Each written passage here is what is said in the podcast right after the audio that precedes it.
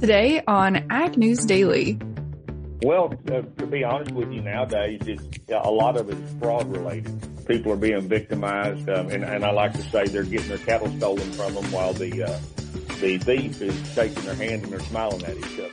It's kind of turned to a white collar crime, and unfortunately, these these crimes can get into the hundreds of thousands of dollars uh, very quickly.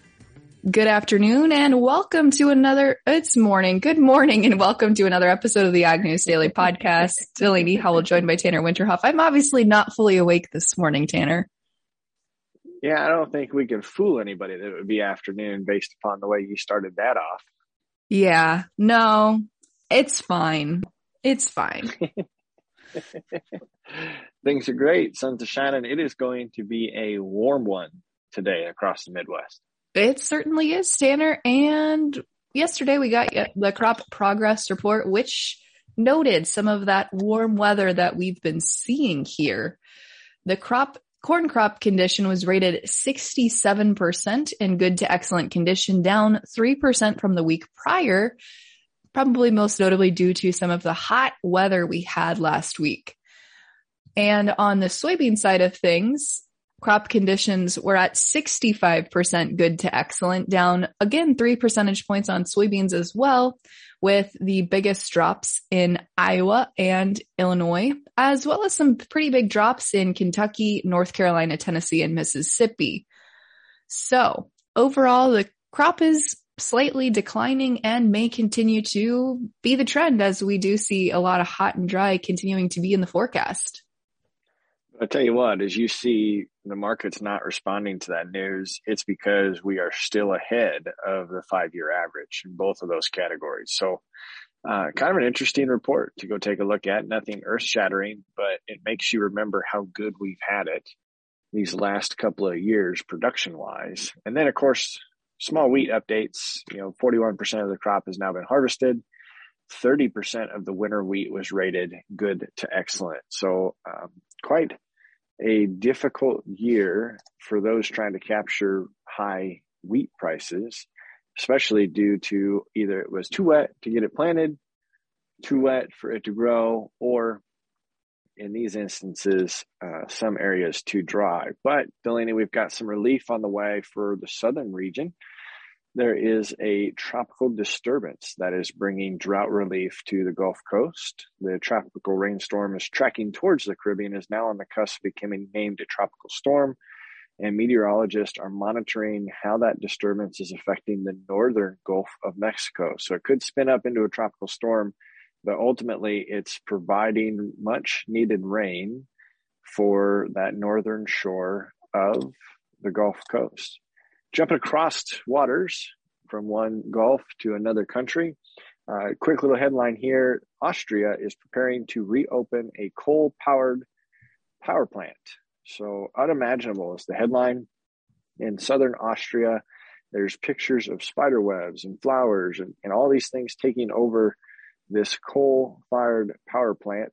But the main reason, Delaney, is they're nervous that Russia may cut its crucial gas deliveries down even further this plant was closed in 2020 and they are getting prepared to launch it again. So Austria is less dependent upon Russian fuels.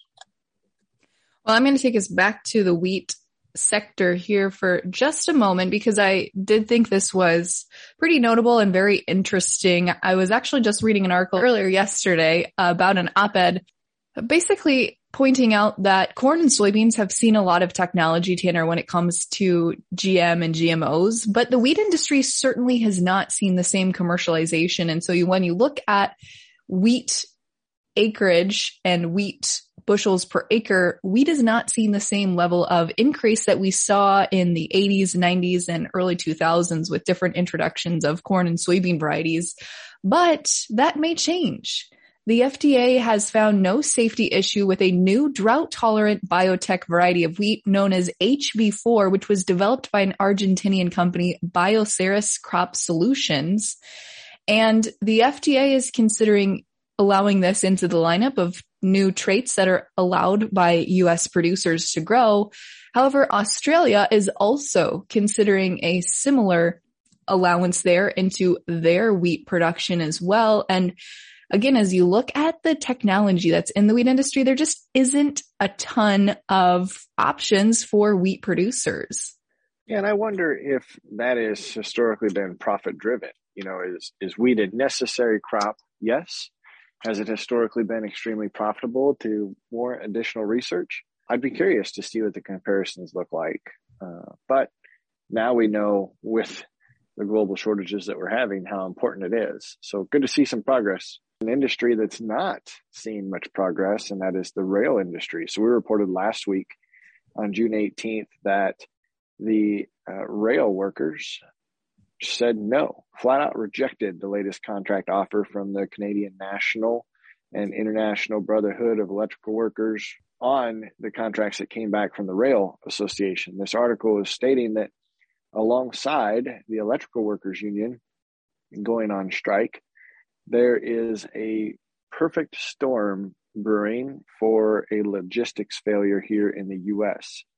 Uh, so, really poor contract negotiations. We talked about how after June 18th, we were going to approach the 30 day cool off period in the rail workers of the arbitration. So now there's no discussions for 30 days as part of that. And again, that only opens up another 30 day contract uh, negotiation for the side of that. So we could potentially see delaying 90 days before any contract uh, agreements are met on the rail side but port workers are also approaching a point where they may be going on strike. So, not good for the logistics part of the US if we can't get these union contracts figured out for both rail and port. But one thing that agriculture is doing to at least try and keep the railway safe is monitoring railroad crossings. So, it's reported also, that there was a farmer in Chariton County, Missouri, where the uh, Amtrak train derailment happened, unfortunately, resulting in multiple deaths. But this farmer had noted that this crossing was not safe. Actually, posted a video to Facebook, Delaney, of a train traveling upwards of 50 mm. miles an hour through that intersection, noting how dangerous it was to cross with his equipment and called on the railway to fix that situation. So, uh, good on you farmers out there monitoring everything on the back roads in rural America. Keep it up, and maybe our voices will be heard before another accident like this happens. Yeah, that's, you don't like to hear about those. No, certainly not. Well, Tanner, I've got some fun news to pick us up on this Tech Tuesday episode. I think this is somewhat tech related, but do you know what Farming Simulator is? The video I game? Do, absolutely. Okay. Have you played it? I have not. Okay. Me neither. But I know a lot of kids in college that I was friends with did play it, which I never quite understood because a lot of them farmed as well. But this young man has decided or has turned his farming simulator career into an actual farm career, Tanner. Grant Gilbert out of Ankeny, Iowa has played farming simulator for quite a few years. And within the last couple of years, he was able to gain about 1.3 million followers on his YouTube channel. And with that was able to start monetizing his YouTube channel of him playing farming simulator. Well, he's earned enough money that he was able to buy 250 acres here in Poweshiek and Mahaska County and said that now he has planted his corn and soybean crop for one of the first years ever. Isn't that astonishing?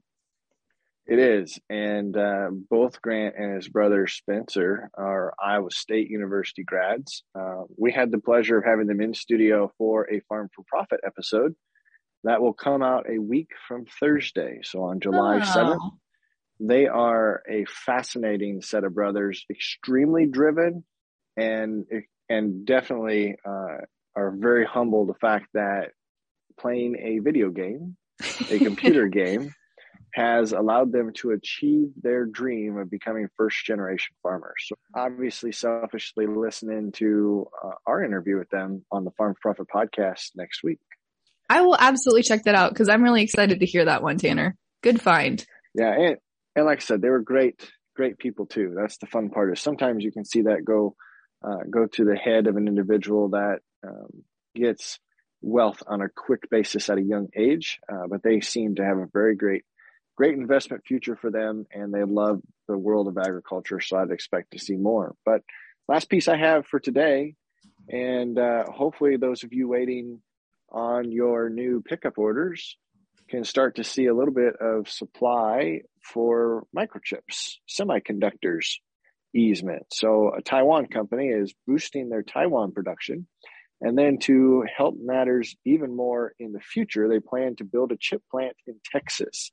So we reported yesterday that Texas is getting the expansion of Chevron headquarters. Now Taiwan is announcing that their global wafers company will build a $5 billion chip plant in Texas. Delaney, this will not help you next week. It will not help you next year. The completion of this plant isn't anticipated until early 2025, but this is an effort to not have the situation with chip shortages happen again, having more of them manufactured within the US borders. And th- those are the chips that we went through a shortage of with like computers and whatnot during COVID. Is that accurate, Tanner?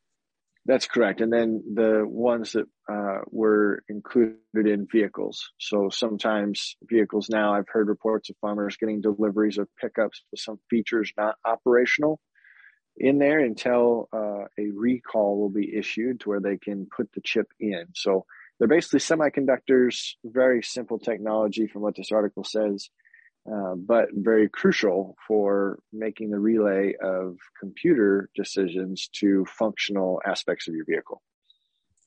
Well, I have just one final piece of news, and I think it kind of follows along in that same suit, you know, because we had obviously a large shortage on those types of things, and vehicles were hard to source, or still are hard to source, I suppose, new vehicles and used. But the other thing that's been hard to source, Tanner, of course, is chemicals and inputs. Reuters is reporting as of yesterday that quite a few farmers have cut back on common uses of weed killers and fungicides and other over the crop application use chemicals. They said that a lot of farmers have been spraying in smaller volumes of herbicides and turning to less effective fungicides because they're just simply available. Interviews with more than a dozen chemical dealers, manufacturers, farmers, and weed specialists have shown that disruptions to the U.S. growers' production has changed strategies and of course raised their costs. So I'm just curious if any of our listeners have changed their usage of herbicide, of fungicide, etc. this year. Let us know. I'm curious to see how many growers this really did impact this year. Yeah, I, I would also be. I know I've got a couple customers that uh, maybe took a precautionary route in switching up their regimen, but uh, let us know. Reach out to us on social media, find Ag News Daily, and uh, give us your feedback. But Delaney, the markets have maybe turned around a little bit for us this morning. It looks like maybe they paid attention to the crop conditions fading here at the open. Of course, we talked about major states with the biggest fade. What are things looking like? Yes, that is a great synopsis of what we're seeing this morning, Tanner. And there's also kind of the question mark of really where we're at as far as demand goes. You know, Ted mentioned yesterday demand destruction. It's still a little early to tell if we're there yet, but that is still a question the market is weighing, as well as, of course, crop condition reports. New crop corn heading into the open this morning is higher, about 662, up 9 cents. New crop soybeans up about 16 and a half cents, trading around the 1449 mark. Wheat also higher this morning, about 20 cents higher across the board in the Chicago wheat contract and about 14 cents higher in the hard red KC wheat contract. As you look at livestock this morning, they're also seeing a little positivity in the cattle complex up across the board in live cattle and feeder cattle and lower, trading lower this morning in lean hogs. So we might have a little bit of a turnaround Tuesday, Tanner. So, uh, yeah, markets can't figure out what's going on, it seems. We've said from the beginning of the year that volatility will play a huge factor in this 2022 marketing year. But uh, Tech Tuesday went well for news, and I think we're going to take a unique approach to Tech Tuesday for our interview today.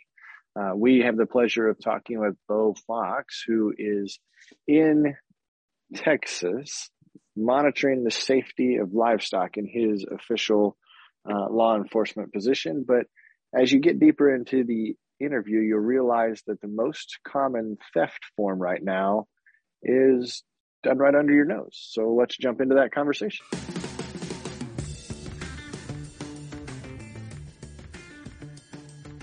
Well, listeners, this is Cassidy, and I am excited to introduce my good friend Bo Fox, Special Ranger for the Texas Southwestern Cattle Raisers Association. Bo, we're excited to have you on this morning. Thank you for joining. Thank you for having me, Cassidy.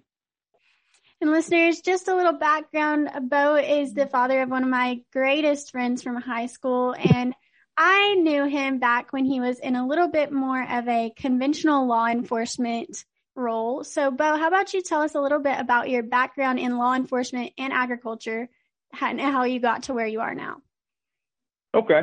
It really, uh, I guess, agriculture started before law enforcement did. Went to college to pursue a agricultural degree, East Texas A&M Commerce. It was then East, East Texas State University, showing my age a little bit. But we've always uh, had a little uh, hay operation in East East Texas um, helped my father-in-law with a cow calf, cow calf operation as well. Um, about halfway through college, uh, I really felt the calling, the tugging to uh, to get into law enforcement. It was it's kind of a family affair in my family. Uh, my grandfather was uh, with Dallas Police Department for 33 years, and so kind of answered that tug and uh, went to uh, East Texas Police Academy back about '95, and got my uh, peace officer license. Started at Lindale, Texas. Worked there for oh, about a year and a half. My first law enforcement job. Kind of wanted to get back toward home, which was Sulphur Springs. Um, got a job at uh, Hopkins County Sheriff's Office. I worked there for about a year and a half, and I ultimately left there and went to Sulphur Springs Police Department. You know, basically it was a it was a, decision based on money. Sulphur Springs PD paid quite a bit more at the time, and anyway, I spent about right at 20 years with Sulphur Springs Police Department, with um, oh a little over 15 of that being in uh, being in the criminal investigation division. That's very interesting, Bo. And what made you leave Sulphur Springs to get this job? And I remember when you did take the special ranger job, I remember Jolie, your daughter, being very excited about how much more safe it would be because now you were a cow cop. Is that a true assumption on her part? Well, I mean, it's it, at the end of the day, we're you know we're we are law enforcement officers. Um, have to you know carry all the same credentials, all the um, keep up with the same training. So I guess there's still an element of danger um, always there, and um, you know, you, as long as you're in law enforcement um, in the world we're in today, that that element is always there. Now, you know, I guess the difference is, um, you know, we're not necessarily frontline responders. Now, at any given point in today's world, um, we could be a first first line responder. Okay, and we never we never lose that in emergency situation. But you know, we're not. I'm not out there stopping cars on a day to day basis. I know at Sulphur Springs, I was on the SWAT, actually assistant commander of the SWAT team. Um, so, you know, I was frequently responding to um, high risk search warrant stuff like that. So I guess that's probably where her, her element of relief come in. Obviously, with my wife and kids. It's at the end of the day, we're still a police officer, and and that threat is is is still there, but maybe it's a little bit different role, a little bit more of a backseat than than what I had before. So what you're up to now for us here in central Iowa who don't have a lot of cattle experience, what is your main responsibilities in your current role?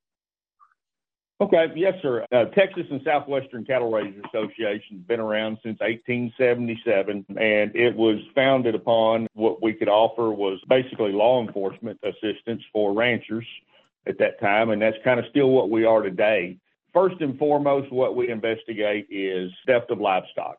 We are actually uh, commissioned Texas and Southwestern Cattle Raisers Association. We are, we are uh, we have commissioned officers in Texas and Oklahoma. Those of us Texas officers that are of what we call along the border of Oklahoma, we are actually uh, dual commissioned. So um, we're commissioned by Texas Department of Public Safety in Texas, and we carry a commission with the Oklahoma State Bureau of Investigation in um, in Oklahoma. And like I said, primary responsibility is theft of livestock, but we will we will work and assist in any case that is uh, agricultural related theft. So, in that role, though, what kind of things have you seen that livestock owners and producers can do to mitigate their risk of theft and other types of crimes, especially in the counties you work in? I know are pretty high rates of cattle theft. Yes, and first and foremost, and this is this this suggestion would have been true a hundred years ago. It's still true today, probably even more true today. Brand your livestock. Um, there is you know, um, everybody in, in, in Northeast Texas, Southeastern Oklahoma, uh, everybody runs some, runs some form of, it seems like Angus cows and, um, they're black and there's, you know, there's really no, no way to distinguish those cows if they, if they get out or, or if a neighbor takes them from you and takes them to the sale barn, an unbranded cow, it, hard to identify at the end of the day. Talking to some victims, well, you know, I had them ear tag.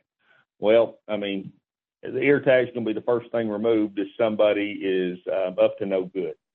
So, you know, a brand is, is hard to cover. Our inspectors we have at sale barns are trained to um, detect over brands or altered brands. And so one of those goes through, they call us and we start investigating. Texas and Southwestern has a huge database and, and that kind of goes into the to this. You know, we have brand inspectors at every barn, every livestock commission in the state of Texas. So um, they're, they're documenting brands of every head that comes through and, and other markings too, but um, particularly brands. And so we we catalog all of this in our at our headquarters in Fort Worth. And you know, should we get a report of a branded cow stolen or missing, that's the first thing we check is our database. And um, a lot of times we can narrow it down from then and develop a suspect, um, particularly on branded cows. One of the the biggest things, um, I guess, the second biggest thing and this is true in all forms of theft. And I've heard the old motto before from people, well, I'm not going to lock it because they're just going to tear it up. Well, lock it. Lock your gate. A lot of times these thieves, they, they like the path of least resistance. If your gate's locked and your neighbor's is unlocked, they're probably going to go to your neighbor's, but they're looking for easy entry, something not to slow them down. And also what I tell people, it also, as, as an owner of cattle, you go up and, you know, you, you count your cows and you have a few missing, you may take a week or so to, to report it to anybody. If you show up to your gate and you see either your fence cut or lock cut on your gate, you're pretty much going to know immediately that you have been victimized and you're going to contact law enforcement that much quicker. And um, anybody in law enforcement will tell you the quicker we can get on a case, the better chance we have of solving that case. Yeah, that is and definitely a new perspective to somebody up here from the Midwest. You know, most most of the livestock that we have are in small groups uh, and or in confinements. So a completely completely different perspective for probably a lot of our listeners. What what do you see being the most common way that this theft is happening?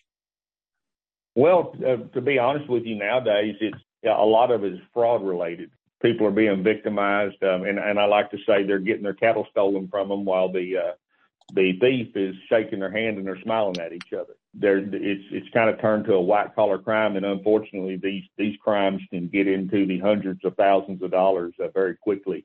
They're long, tedious cases to investigate and prosecute uh, because all the all, all the paper involved in, in, in tracking those leads down. Be conscious of the dealing of the deals you get into with people. Always be leery, leery of internet, of anything on the internet. You know, as far as advertising cattle for sale, there, there's a lot of scams out there.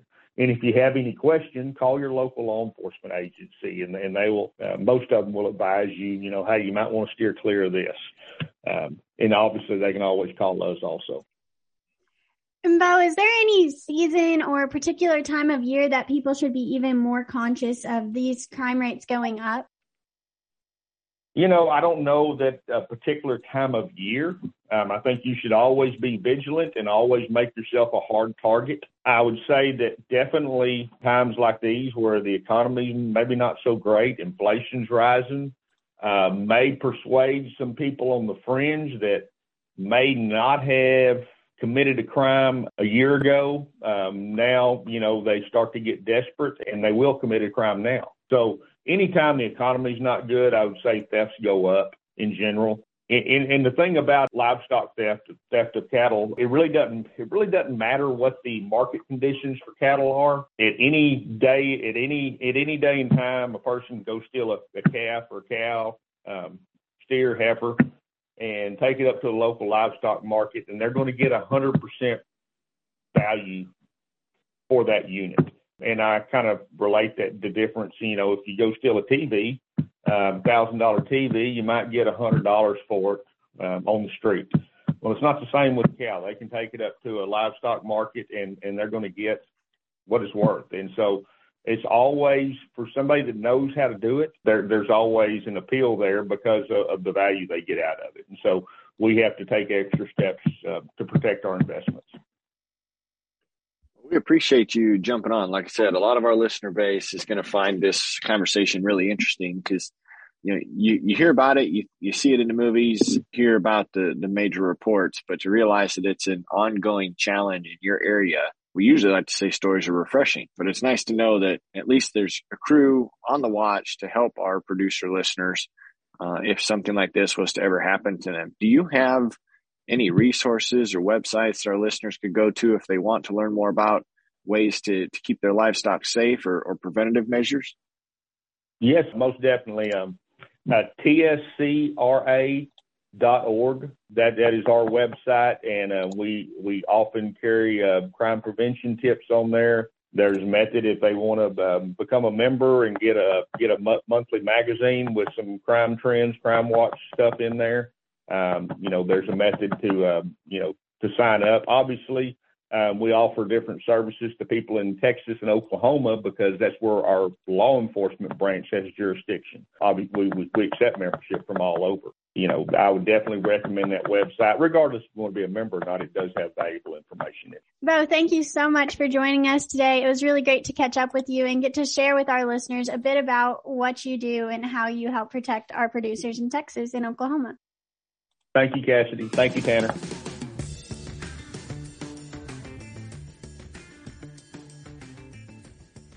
Well, there you go, Delaney. It's done right to your face. The most common form of livestock theft is basically done through a handshake and then sold without it being sold in your name, uh, taken to an alternate delivery fashion. So, great tips there from Bo as to how we can keep our livestock safe and identified with ourselves. So if you're a cattle rancher, if you're raising cattle, look at branding. Sounds like that's about the only way to officially make sure your livestock does not get stolen. What an interesting uh, interview, Tanner, to say the least. Yeah, thanks to Cassidy for lining that up. I don't think that's perspective I would have gained without having her on the team. So, other than that, Delaney, a great Tech Tuesday listeners. Thank you for hanging out with us, and hopefully you come back again tomorrow. So, what do you say, Delaney? Is it time to let the listeners go? Let's let them go, Tanner.